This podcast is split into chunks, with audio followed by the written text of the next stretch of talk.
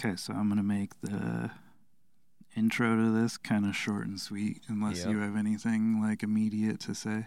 Just like basically how it happened and what it is. So first off, I mean, you heard us talk about this in the last episode if you listened, but recently the band End Reign released an album called The Way of All Flesh is Decay, and it is Mike's score from All Out War, Dom from Integrity, who we're going to be speaking with here shortly, and is it Art from Bloodlet, Sebastian from Exhumed, can't remember the drummer's name off the top of my head. Pig Destroyer and Misery Index. Yeah, Pig Destroyer and Misery Index. So it's kind of like a little metal supergroup, but it's definitely vocally and like lyrically, it is very similar to All Out War, which I don't say that as a bad thing. I mean that as a endearing, really great thing because we fucking love All Out War. And musically, it's got like its own spin on it. I mean, it's definitely very like the solos are really sweet. I love the different melodies and riffs that come about throughout the whole album. The artwork I think is really cool. I think it fits the sound of the record very well. And they just recently released it this last Friday, which would have been the 14th, I believe. Yep. They put it out via Relapse Records. So if you're local, I'll have them in the store here soon. And if you're anybody who has a store near you, go check out your local record store and pick it up there if you're able to, or order it from Relapse if you are unable to. Even if you don't have the means to buy it, definitely go check it out and stream it because it is a fucking awesome record. I will attach the record as a playlist to the episode when it gets released, so check that out. This came up real quick, this episode. We had 20 minutes to prepare, which really was only about 10 seconds. So I was driving for 19 of those minutes. Yeah. So enjoy. Yeah, we're going to play a track off the album. This is track 2 called Chaos Marked as Order, and then we'll jump into the conversation with Dom and get into that. Savior! On the throne of contradiction! Give it!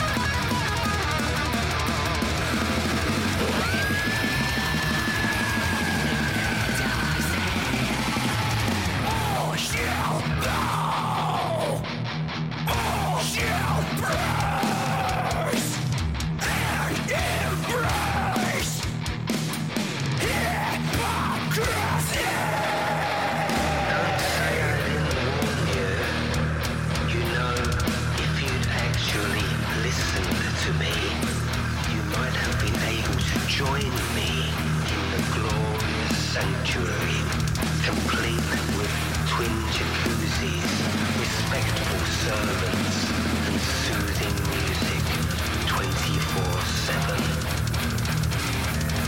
But despite the sirens, the screams, the plays, the weather, the thunder of hideous hooves, it was all okay.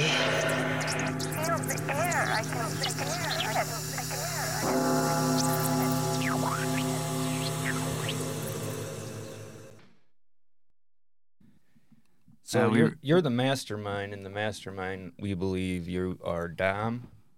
That's me. That's Hi, how's it going? Good, man. Good.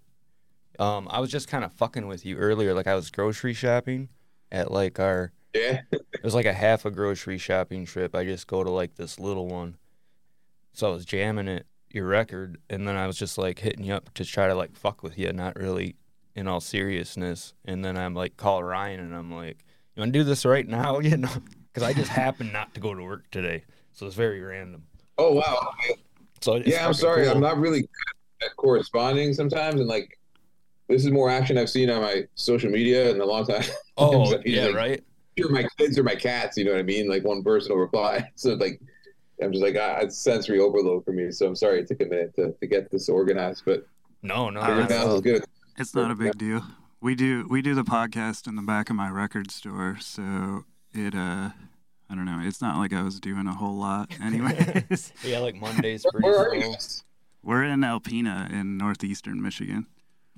Oh, cool. I lied about playing a show in Alpena once in 1997 or 98 to get over the border. We tried to say we're taking a shortcut in Michigan. Yeah. We were playing Alpena and they were like, "You're not going to Alpena." They thought like we made it up. They didn't let us in.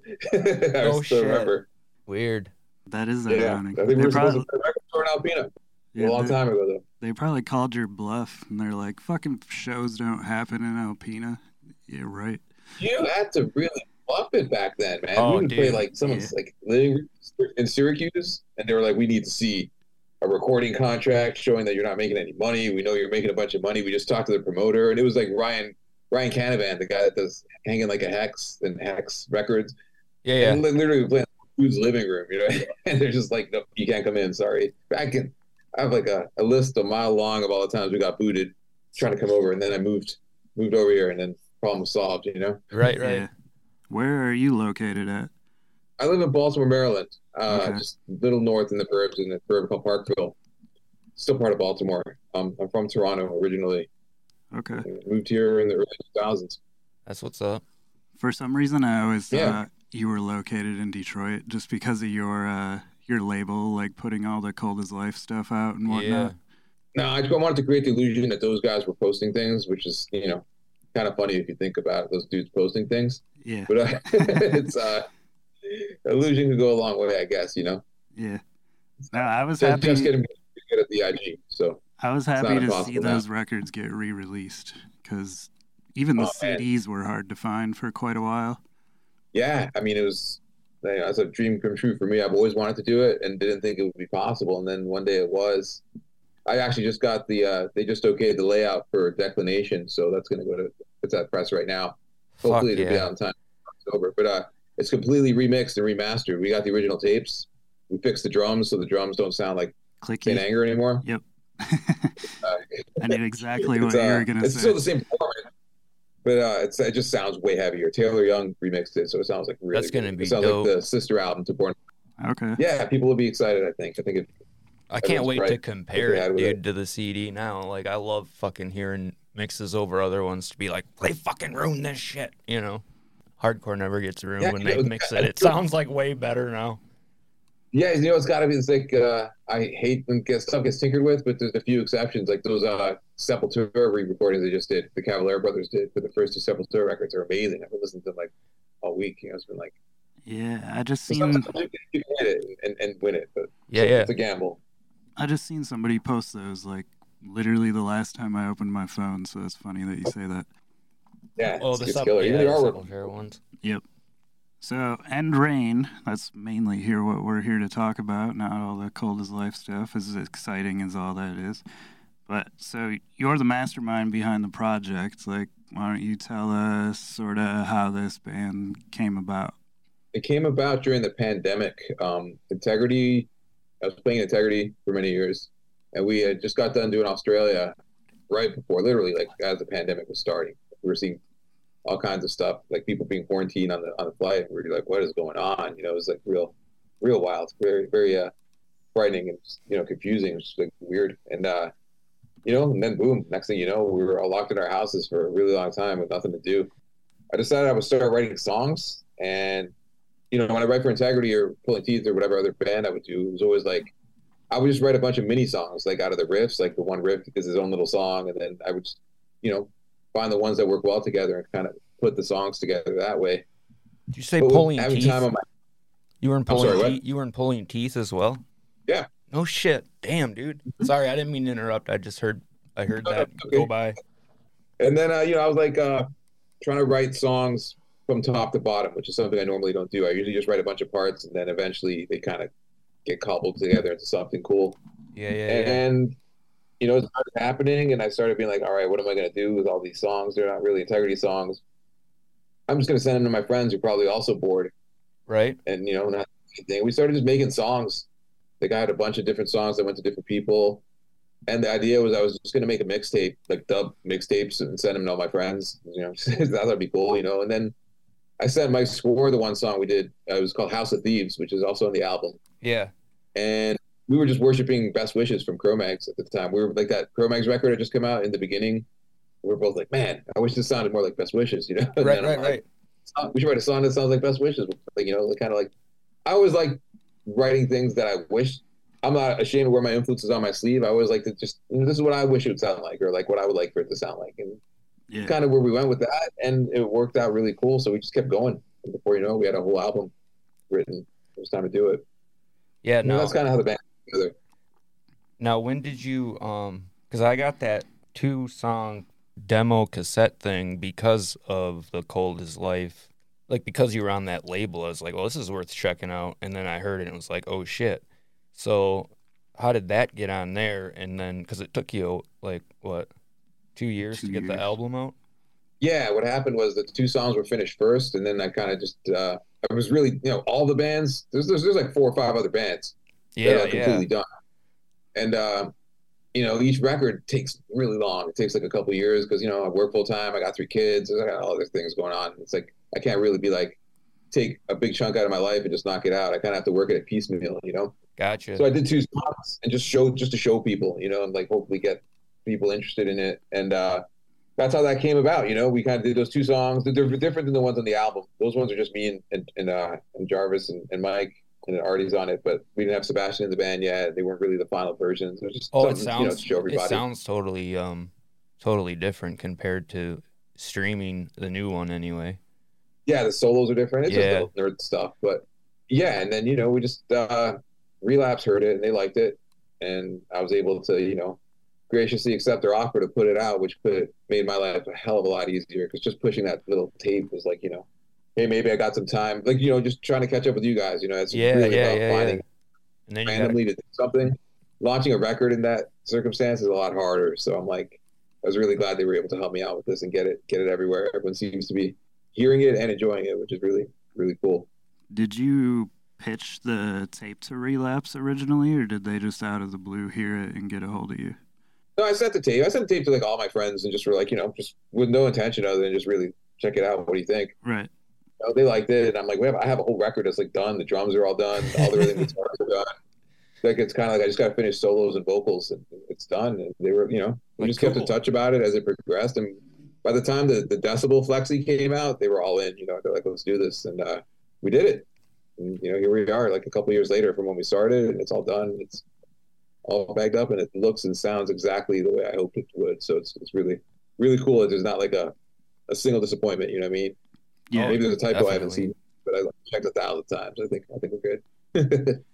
Yeah, I love the fucking sound of it, man. It's like it's fucking evil sounding, you know. Oh, thank you.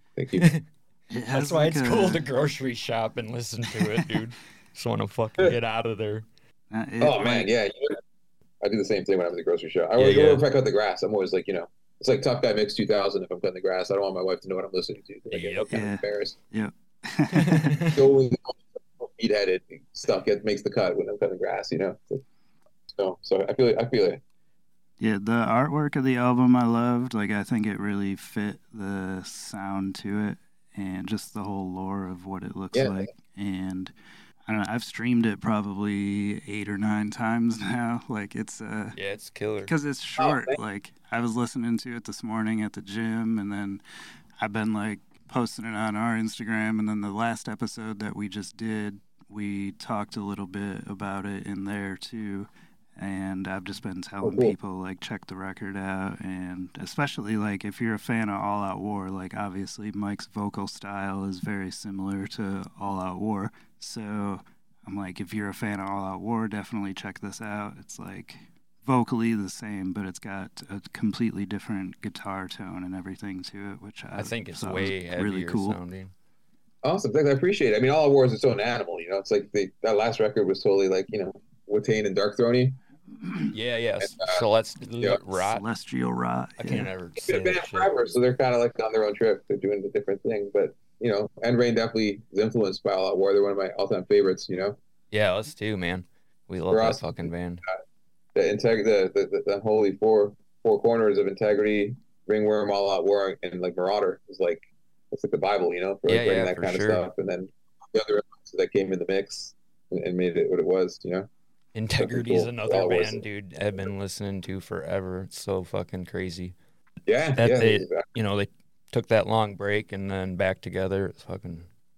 Integrity will never die. You know what I mean? Dude. It's like, it'll live everybody. But it's always like, you know, whenever it does surface, it's always worth checking out. There's always something really great. So yeah, I'm really proud to have had a small role in that little time that I was in the band. Definitely. Cool stuff. So who did the artwork for the album? Yeah, I know it was a woman. The artwork was done by Michelle Edison, and she was the bass player of the band Starkweather. I'm not sure if you guys are familiar with them. They're another 90s band. Starkweather, yeah. Starkweather, yeah. They're like a real weird, like kind of they were like a fringier band, big influence on like Converge and Overcast, bands like that, like in the 90s. They're like, kind of like the first band to do that singing and real like chaotic... Unpredictable would be a good way to put it, you know. Yep, it's worth checking out. And she was the bass player in that band, and she also would do their artwork. So you know, she's been on my radar forever. Plus, she's also coincidentally Mike's wife. Oh, okay. Yeah, so you know, originally the artwork was the poster. It was Away from Voivod's illustration was the artwork, and you know we were moving forward with that. And then I just saw Michelle's painting, and I was like, wow, this is exactly how I feel like when I listen to this record and when I wrote these songs, like the music for them. I was like, this is the total vibe I was going for, you know, like. Life after the end of the world, and the world is just kind of regenerating itself. It's perfect. I think it found me. You know, I didn't find it. It found me at the right time. Yeah, definitely cool. Really cool. I really like all those like tie-ins with like all your fucking homeboys and like bands from the '90s to now, like still influencing records. I think that's just fucking awesome. Yeah, thanks. I mean, that's kind of always been my MO. You know what I mean? I kind of try to bring I lug a trunk of everything I've ever liked behind me at all times, and it's like a toolbox. You know, you go in and you find the stuff that you want to use in the recipe, and you kind of throw it together. You know, and more often than not, it works out. So, like in your lyrics and shit, where do you, aside from like the obvious, where do you find inspiration? Oh, that's all Mike's score. I if I wrote words, it would sound like. Oh, so all really, the lyrics were Mike. Yeah, it would have like the cadence of Run DMC or Grandmaster Flash song if I was doing. Gotcha. It'd be very articulate and like, you know, like syllable perfect and rhyme. Well, that makes a lot of sense because I mean I'm like it's the same subject matter, it's in the same and Mike's singing it, so I wasn't really sure. And then you're like, I'm the mastermind, and I'm like, well fuck man, maybe he did everything, you know. Oh no. Just you know, I put it all together, but fucking lyrics to vocals or something, you know, I just leave that to the professionals, you know? Oh, right. But if you're trying to show, like, the end of the world or the end of the world after, I definitely, like, it's either going to...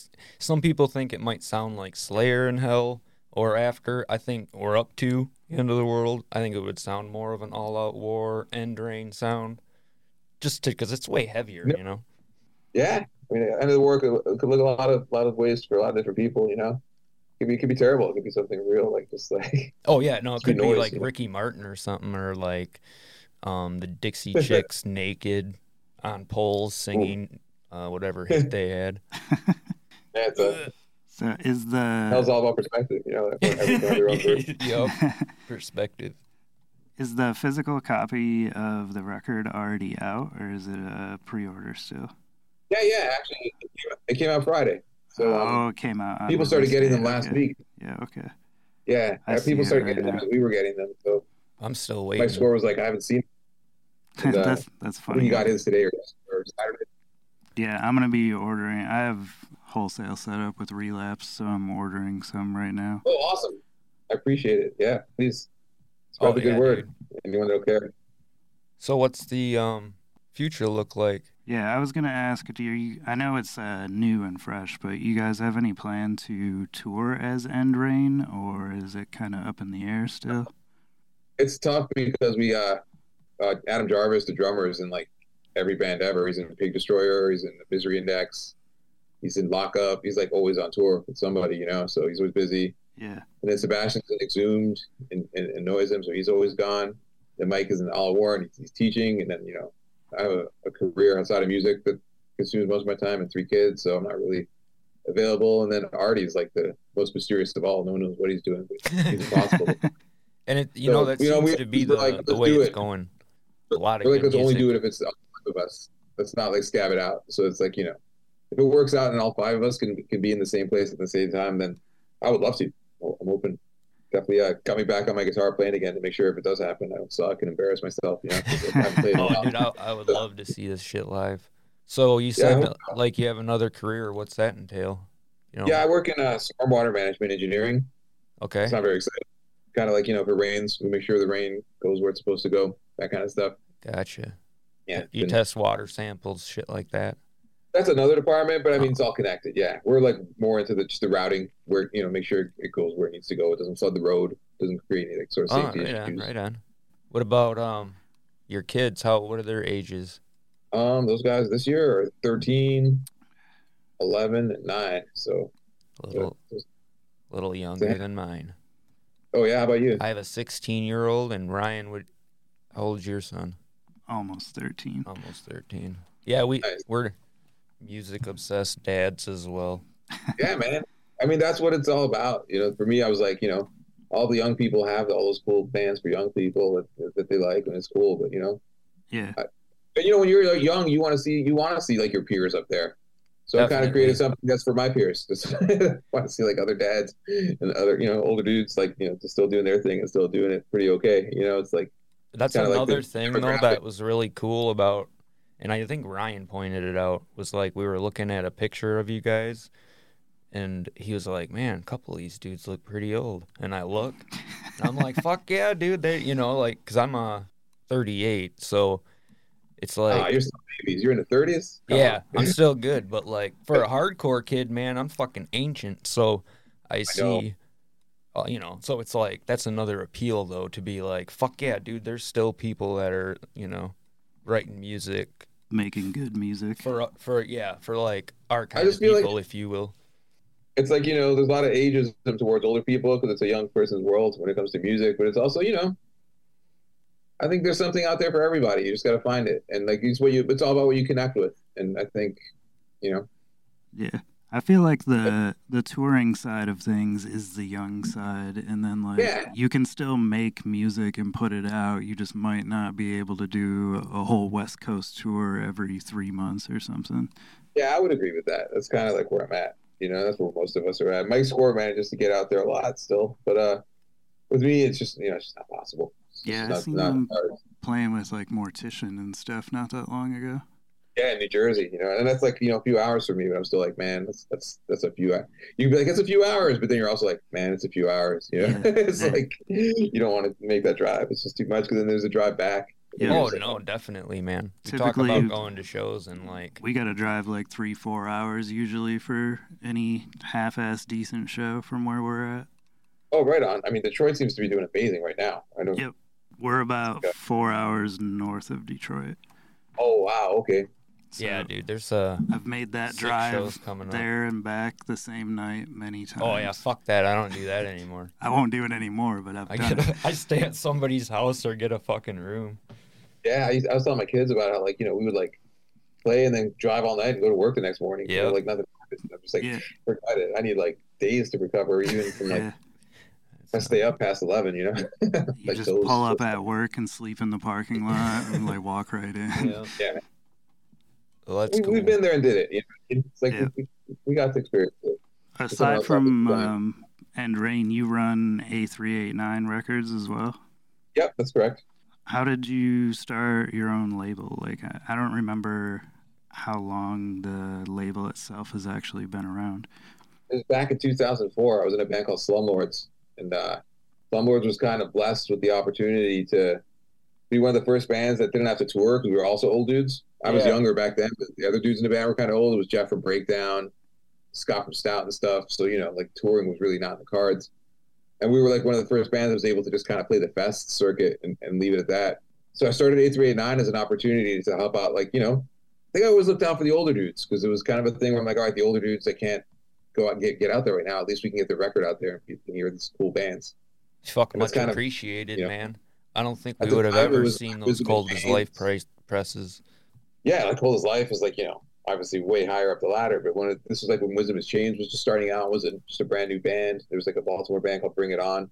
Just like, you know, just trying to get Everyday Dollars, which was like a Killing Time, Dark Side NYC side project. And I was just like trying to push all that stuff out. And then when Slumlords broke up and became, my focus became Pulling Teeth, came all about. That's always been the style I championed. I was like that Metallica sound. So, you know, then that's when the label Pulling Teeth's fucking awesome, man. I like that band as well. Like, fucking, that's when you said that earlier. I'm like, wait a minute, and put that together. We played, I think it was Detroit proper. It was a skate shop up there. Oh yeah, I saw Earth Crisis play their like 25th anniversary or 20th anniversary of Destroy the Machines or something. It was fucking crazy. Oh, wow. It was weird. Again, we old people. With some dude. He was like in that band Tyrant, and for life I remember because he was the nicest guy and like a super gracious host, but. We were kind of scared. I'm not gonna lie, man. We're just like, it's intimidating presence, you know. We're just like, oh man, Detroit's intense. You know, we're just like nerds, you know. Yeah, for sure. So, I could see. I think a lot of people have a misconception of it. Really. I mean, for sure. Like it definitely is tough, but it is also like very wholehearted, especially in the hardcore community. Yeah. Yeah, you know, I say it in part jest. But you know. Yeah, but then you think about the Bad Boys in the 80s. I'm not talking about that. That shit would be crazy.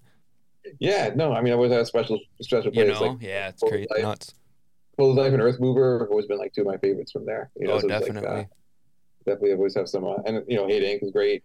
Shit, we've had Hate Inc. play up here, Tyrant. Walls of Jericho played up here a long time ago when they just had like their first album out on like Jeanette. That was pretty cool. Beast is one of those dudes which like he's like the scariest dude ever, and then when you talk to him he's like the nicest guy ever. But I was interrogated by Columbo every time I talked to him. It was like the way he asks questions and he hears the conversation is very like interrogated. Weird. Just, like, I've never had that long of a conversation with him except for like that was sweet, dude, thanks, you know. Who are you guys talking about? Yeah, he's the best. Mike Hasty. Mike Hasty. Yeah, I've never talked to him for more than like a second. He's great. I think he does real estate or something now. Yeah, he does. I saw him trying to sell. Well, Mike Hasty. Yeah, yeah. He was trying to sell a house like palm tree. There's like stuff. There was things in there that are not in Michigan, and I'm like, he's in Florida. Yeah, I'm like, and I see he's in Florida exactly. Right on, good for him. Fucking Michigan palm trees. Yeah. I'm like, what's going on here? Yeah. I know it's Garden City, but, like, come on now. That's funny. So are you guys putting out the Dogs of War that's coming up, or is that a different label that's doing that? Oh, we got, for A389, it's very, very, very, very part-time. And next up is Dying Breed. Do you ever get into those guys? They were from, like, Troy, upstate New York. Hard as fuck. It's like, it'd be like 100 Demons and Marauder. Oh, yeah, dude. Then Dying Breed is right up there. Hate Breed, you know, like in their prime. And that band God's Hate is actually named after a Dying Breed song, if that gives you, you know, an indication of what they sound like. It's like just fucking. Oh yeah, dude. We listen to Dying Breed. We know what's up. That's fucking crazy that you're even like. It's cool how like you're saying you're kind of like getting bigger and bigger, you know. But you get to do it at your own pace, you know. It's fucking gnarly. Yeah, just put it on. That's actually going to come out this week, and then people can order it. It's fucking. It's never been on vinyl, and it's like it's been remastered. It sounds huge, and it's got all this cool shit in it. It's like I'm really excited to put that one out, and then right Declination after that. You know? Yeah, yeah, we're definitely going to be pre-ordering that. Awesome. Has that? What? No, that doesn't like, come up yet, has it? No. Okay. I was like, I'm pretty sure I'm not watching for that. We're not going to hear about Declination until like September. So okay. It's like, you know. Yeah, that seems to be like the month pattern, you know, like September was the last couple releases, I think, or at least the pre-order. Yeah, because I usually get one or two out a year, and then like that's the, you know, that's the pace I'm comfortable with. Yeah. And how even long the merch, of a... that shit's cool too. Sorry, man. Oh, you're good. How long of a wait time do you typically have when you're pressing up records? Dude, it's like the Dying Breed. I sent Dying Breed to the plant in like 2021. Holy shit. Which sucks. But it's back to normal now. Dying Breed was like one of those last weird anomalies that fell like in that, you know, old timeline. So I had to pay for it up front, and it's a double LP with a huge poster. It wasn't cheap. And then forget about that money for like 2 years, you know? Yeah. So excited to see it again, see the money again, put it into something else, you know? Put it into the Declination. Honestly, that's where it's going to just roll over into that and keep things moving, you know? But, geez, for a while, it took a year or two to get things moving, and now it's like back to like in a few months. So, thankfully, Declination will be out before the end of the year. Yeah, that pleases us, dude. Good looking out on that. Yeah, thank you. I'm excited, too. I think anyone that likes the band is going to be stoked. What company do you use for pressing? I know a lot of people use, like, Pirates Press and shit. I use A to Z, which is like the East Coast equivalent of Pirates Press. They were based out of New York. Okay. I've heard the name tossed around. They're great. They both use the same company in Europe to press the records called Cheesy Media. But, you know, it becomes a logistics thing where it's like if you're on the West Coast, it makes sense to use Pirates because Pirates is on the West Coast. Gotcha. And you have to ship.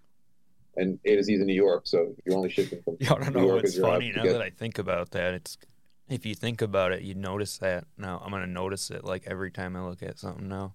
What? Like Pirate, and then be like, oh, they're from the West Coast. They're from the East Coast. Yeah. We nerd out. It's kind of that. It's just like, you know, when you're talking about like a pallet or two or three of records, it adds up quick. You know what I mean? I bet. It's not like $50. You're talking like, you know, thousands. So it's definitely worth it to stay on your coast and try to make things happen that way. Yeah. No, I know a few people that run their own labels, and the shipping alone and having to put all the money up front is, I mean, scary. Well, yeah, it's nerve-wracking, and also like you gotta, you know, that you can't just get that back right away in most circumstances. Yeah, or at all. You know what I mean? It's kind of a gamble. I mean, I'm lucky now. Break even or below. Yeah, nowadays it's real like, specialized what I do, so I know there's an audience for it. But back in like the 2010s, I don't know, what do you call it? Like, you know how you call it the 90s or the 2000s and is the aughts? Do you call it the 2010s? I don't know. I just say 2010.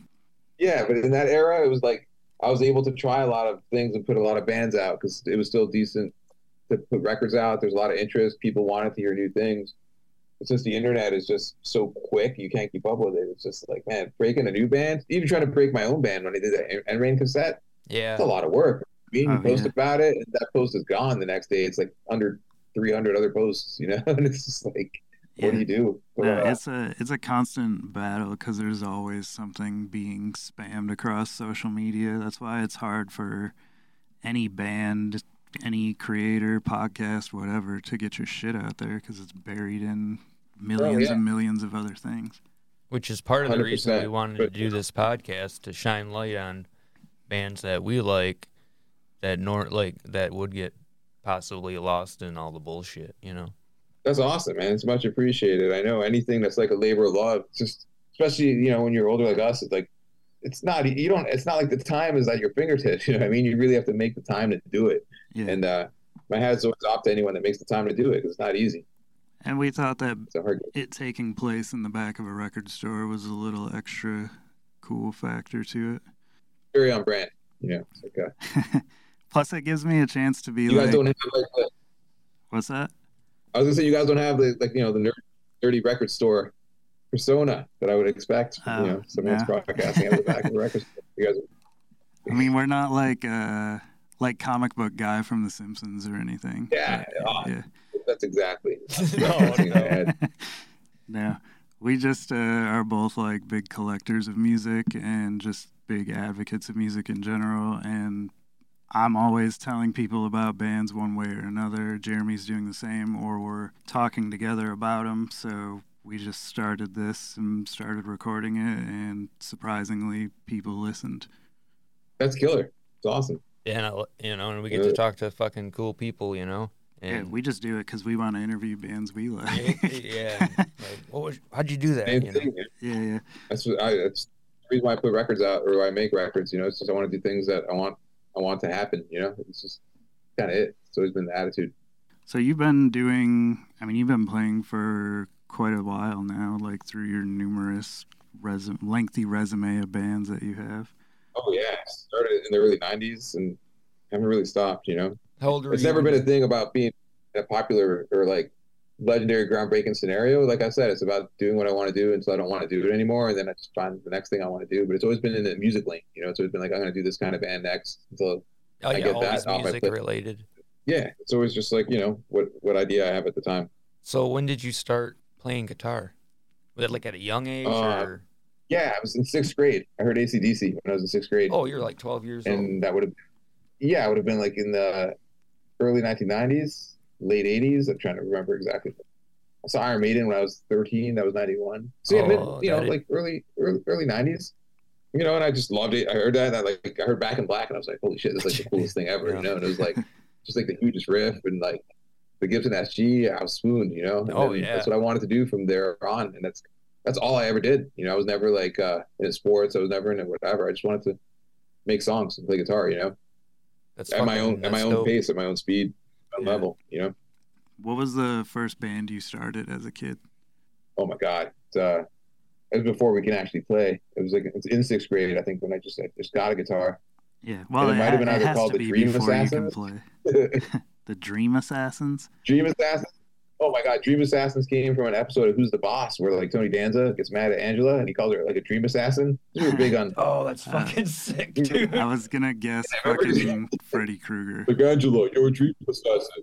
No, it's like, it was Tony Danza, man. Fuck yeah, dude. Like, most of me and my friends back then were raised by TVs. Our parents would leave the TV on and just fucking leave us there all day. Yeah, yeah, if I wasn't doing a musical thing, I'd definitely be doing a movie thing, you know, raised by the television. Yeah, I mean, it's crazy. Nowadays, you know, my kids are always I always got to find ways around it, but they always want to get on their device, whether it's like to play Roblox. It's a crazy world, dude, with kids, man, I think. Yeah, and I'm just like, man, but my wife would be like, when we were kids, it was like that with TV, and I'm like, I know, you're not wrong. But I feel like we can do better than like our parents did in that aspect, and not just like let it completely consume every waking moment. So I literally was watching garbage I had no business watching. Like it's fucking watching MASH. I don't care about MASH, you know what I mean? But like it was like that whole like drought where you're like, I don't want to go to sleep yet. I'm going to see what else is on, and you just end up watching all kinds of weird shit that you never watch. And definitely, I think they have a huge repertoire of like obscure television from the 70s and 80s. That was like my babysitter growing up. That's like it's ingrained in your psyche, you know. You remember it's weird and wild. Yeah, fuck yeah. That's like the majority of Family Guy's writing is fucking making fun of 70s and 80s sitcoms and shit. Yeah. Oh man, I remember we were. You ever seen the one with Surfing Bird, where he gets the Surfing Bird record and he keeps listening to it over and over again? Yeah, the Trash Man record. Yeah. Peter's voice sounds exactly like the Trash Man, so it's just really, really funny. And they've brought it back every 2 seconds, 2 or 3 times, just randomly too. And I can't remember. Was it the same episode where like Stewie and Brian go out like Boys in the Hood style with a baseball bat to like smash the record and shit? And they have like a Beastie Boys. Yeah. They have like a Beastie Boys breakdown.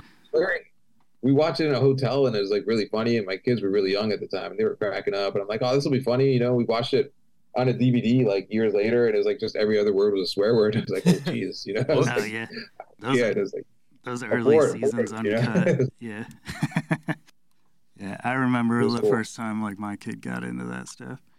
It was something else. So since you've been playing music for so long, like, have you've done some international tours and? I'm assuming by now. Oh yeah, like you said, you got back from Australia, right? I got to go to Australia with Integrity, Japan, and Pulling Teeth, and Europe a bunch of times, you know what I mean? So thankfully, I'm grateful I've gotten to travel a lot just from being with stupid bands, you know? Yeah.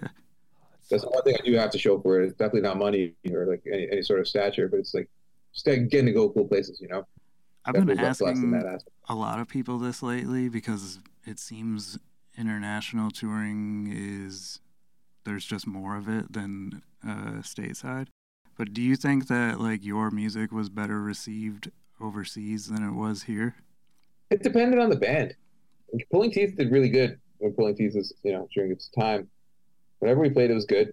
Integrity shows, same. Integrity shows, I like the Integrity shows better in the U.S. Honestly, I always thought the U.S. People always like, you know, I think once you get over the weirdness that you're somewhere else and it might look different and the people look different and it's like, you know, it's a different, feels different. You know, and you're judging the show on its merit. I think the U.S. still has like the best shit, you know, like my favorite show memories are usually shows in the U.S. Some legendary ones overseas for sure, but right. I think if your cards, I think most, you know, if I had a top 10, a lot of them would be U.S. shows for sure. That's cool and all. Yeah, that is good. I mean, like, you know, I think Japan was sick. You know what I mean, like stuff like that, where it's like a total culture shock. It seems to me that Japan, like, just from the outside, like Japan, like adores American metal shit. Oh, there's like a huge hardcore scene in Japan. Yeah, there's a big hardcore scene there, and like, you know, seeing like a band like H2O play there, and there's like 100,000 people. You're like, what? Crazy, man. They have like a wild thing where they can like just do any style better than we can. Like they're bands and musicians. Yeah, oh yeah. But yeah, I love it. And like Australia, honestly, was real neat because it was kind of just like a weird America. You know what I mean? It was just like kind of like didn't look or feel much different being over there, except that we traveled really far. You know, that's a long I thought the water goes the wrong way and all that stuff that you see on The Simpsons. Oh, yeah. Everything's upside down. That's the first thing I did when I got there. Yeah. But yeah, you know, I think I get all like, you know, teary eyed, but this has always been my favorite place for shows. I've always loved playing shows in the States for sure. Yeah, that's cool. I've never gotten to travel outside of America. I've just been to Toronto. I don't like planes that much, so. Kind of hard. That's the motherland. That's where I'm from. Yeah, that's what you said earlier. We went there when I was in 6th grade, like on a field trip to see the Phantom of the Opera. It was pretty cool. There was an era where Paul Stanley from Kiss was the Phantom in the Toronto run. He was the Phantom for a year. He did like a whole stretch. I want to say that. I don't think so, but I honestly, that's the first time I've ever heard that. That's a good piece of information. Yeah.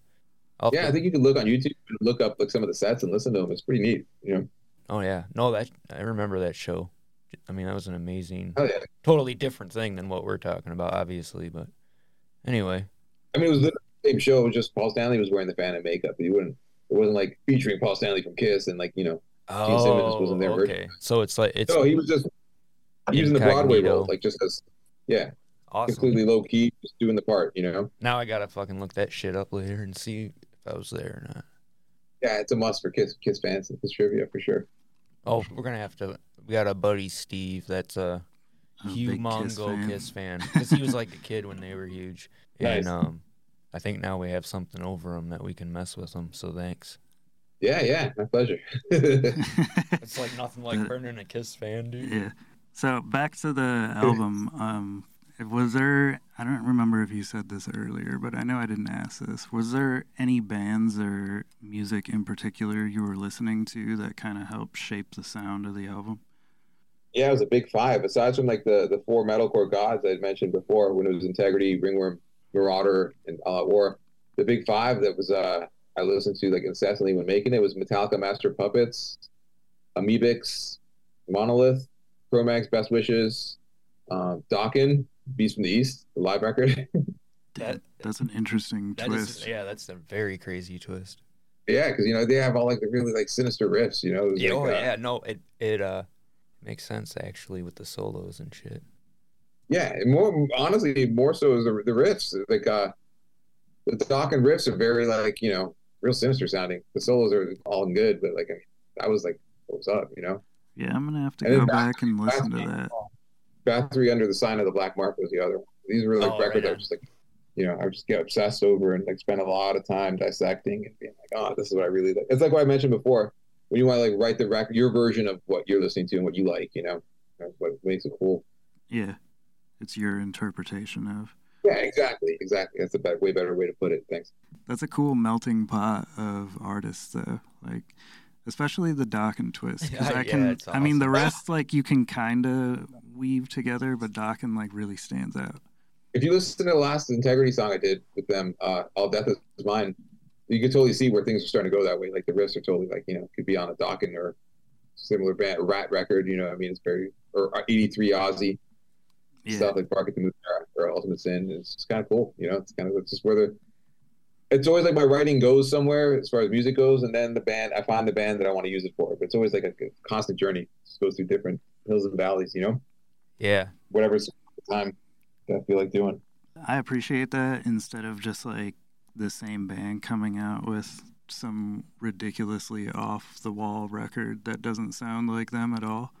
Yeah, totally. You know, like when. Like when Morbid Angel did that industrial album. Oh, like, my God. You're like, oh, what the fuck is this? This is not Morbid Angel. Metallica did Lulu, and I was like, I managed to go through my whole life never hearing Lulu. Yep. I've never heard it. And then my friend, I've never even bothered listening to it. Oh, you have to. It like redefines. Like, I've heard like a song, and I was just like, no fucking way. I'm good. I literally only saw a clip and was like, I like Lou Reed. I dig some Metallica, but that together is not peanut butter and jelly, dude. It really sounds like two different records playing at the same time, which is like kind of wild. But somebody okayed it. That's the best part. You listen, right. You're like, wow, somebody was like, I can make some money off this. Well, they probably assumed since it was like two giant names, we were like, yeah, people will buy this, but at least like. Have the decency, if you know you're going to exploit your own name just for profit, have the decency to make it something fucking good. It could be, though. It also kind of took balls to be like, I'm going to make, like, you know, the giving of no fucks record of all time. Right. And it's kind of like if, like, let's say, I mean, I don't know, but let's say I'm James Hetfield and Lou Reed is like, do you want to do this? Or you have the opportunity to work with them no matter what. You're probably gonna do it, you know. Yeah, it's I don't know. They're those type of guys. Like Lars is like that dude. Yeah, I know. I get it, but it's just that Morbid Angel record's another one that comes into play where I'm just like, ooh, you know, it's just like or even the latest Converge album, or I mean, I could go on and on. There's so many. My favorite point of reference, and that would always give me a soft spot, was the Warzone Metal album. Remember the Warzone Metal album with the bullet, the letters on the front? Have you ever heard that one? Yeah. So. Like most people know, Don't Forget the Struggle and Open Your Eyes, and then that one came out. It sounds like the Beastie Boys, but like not good. It's like everything that could be bad happens. It's just like, but you know, you gotta like admire the process. You're like, whoa, somebody like saw this through. Not only like they think, you know. Right. This idea. Oh, this is a great idea. They saw it through to the end, and I'll always respect that. You know what I mean? Like Bad Religion Into the Unknown. That's another one. Oh yeah. I was just reading that fucking Wayne Kramer did like some studio sessions for Bad Religion. Oh wow, that's cool. On Stranger Than Fiction. Really? Yeah. I like Bad Religion. I wish I could have more to comment, but like I don't know, something about Bad Religion always hurt me. The boy, I don't know if it's the vocals. The harmony, the one harmony that they often resort to, like when they're doing it, it's just like I could see that. I just remember like being a kid and seeing the Crossbuster and being like, "That's a sweet fucking band name." And then I just great logo, great name. You know, it wasn't what I mean, a lot of people say it about Kiss, and Kiss is my favorite band ever. People are like, "Oh, it looks like it's gonna be scary and all this and that." It's not, you know. It's like right. Like early 80s, if Unmasked songs come on, forget about it. Nah, you know, it is what it is. But hey, guys, I hate to cut this short, but I actually got a dip because the kids are about to come home and I got to take them to Taekwondo. No, that's cool. But we were about to start wrapping up anyways because I got to get back in the front of the store. Oh, yeah. Well, it was great meeting you guys and chatting it up. I appreciate you guys. Man. Yeah, man, we appreciate you taking the time to jump on, and we really enjoyed it. Are you guys going to that Cold As Life show in Detroit? October 1? Yeah, I mean, I already got my ticket for it and shit. Oh yeah, well maybe we'll. I was supposed to go to Tide Down and like I didn't, and like a bunch of shit came up, like everything always does, and I was like, I am not missing this, so I'm already fucking going to that shit, come hell or high water, dude. Hell yeah, it's gonna be one for the books. So, yeah, you know, keep in touch. Maybe we'll link up then. Oh, that'd be fucking dope, man. All right, man. Cool. Sounds good. I appreciate it, guys. Have a good day. Yeah, enjoy the rest of your day, dude.